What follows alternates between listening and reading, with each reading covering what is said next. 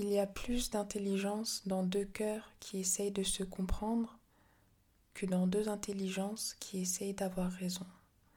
C'est une citation de Thomas Dansenberg, qui est le père de la CNV, la communication non violente.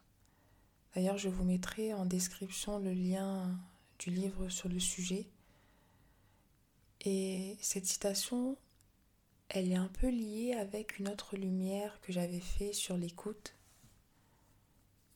où je parlais du fait que malheureusement, on ne prend plus le temps de se comprendre. Et par rapport à ça, aujourd'hui, j'aimerais juste vous partager une question qui pourra peut-être changer votre vie et la vie de votre entourage. Au lieu de demander à vos proches comment ils vont, demandez-leur plutôt qu'est-ce qui vit en vous. C'est une question beaucoup plus profonde qui invite vraiment son interlocuteur à se demander qu'est-ce qui pourrait vraiment être la cause de mon bonheur. Parce qu'aujourd'hui, quand on demande comment vas-tu, c'est devenu tellement un automatisme que la réponse n'est même plus attendue.